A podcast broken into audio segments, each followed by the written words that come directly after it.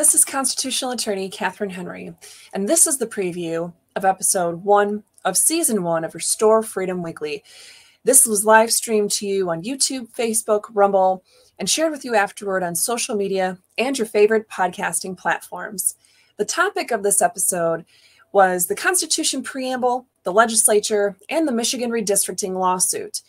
Yes, we talked about the Constitution preamble, the legislature, and the Michigan redistricting lawsuit opinion, uh, all in the context of the constitutional obligation of government to remove dead and illegal voters from voter rolls.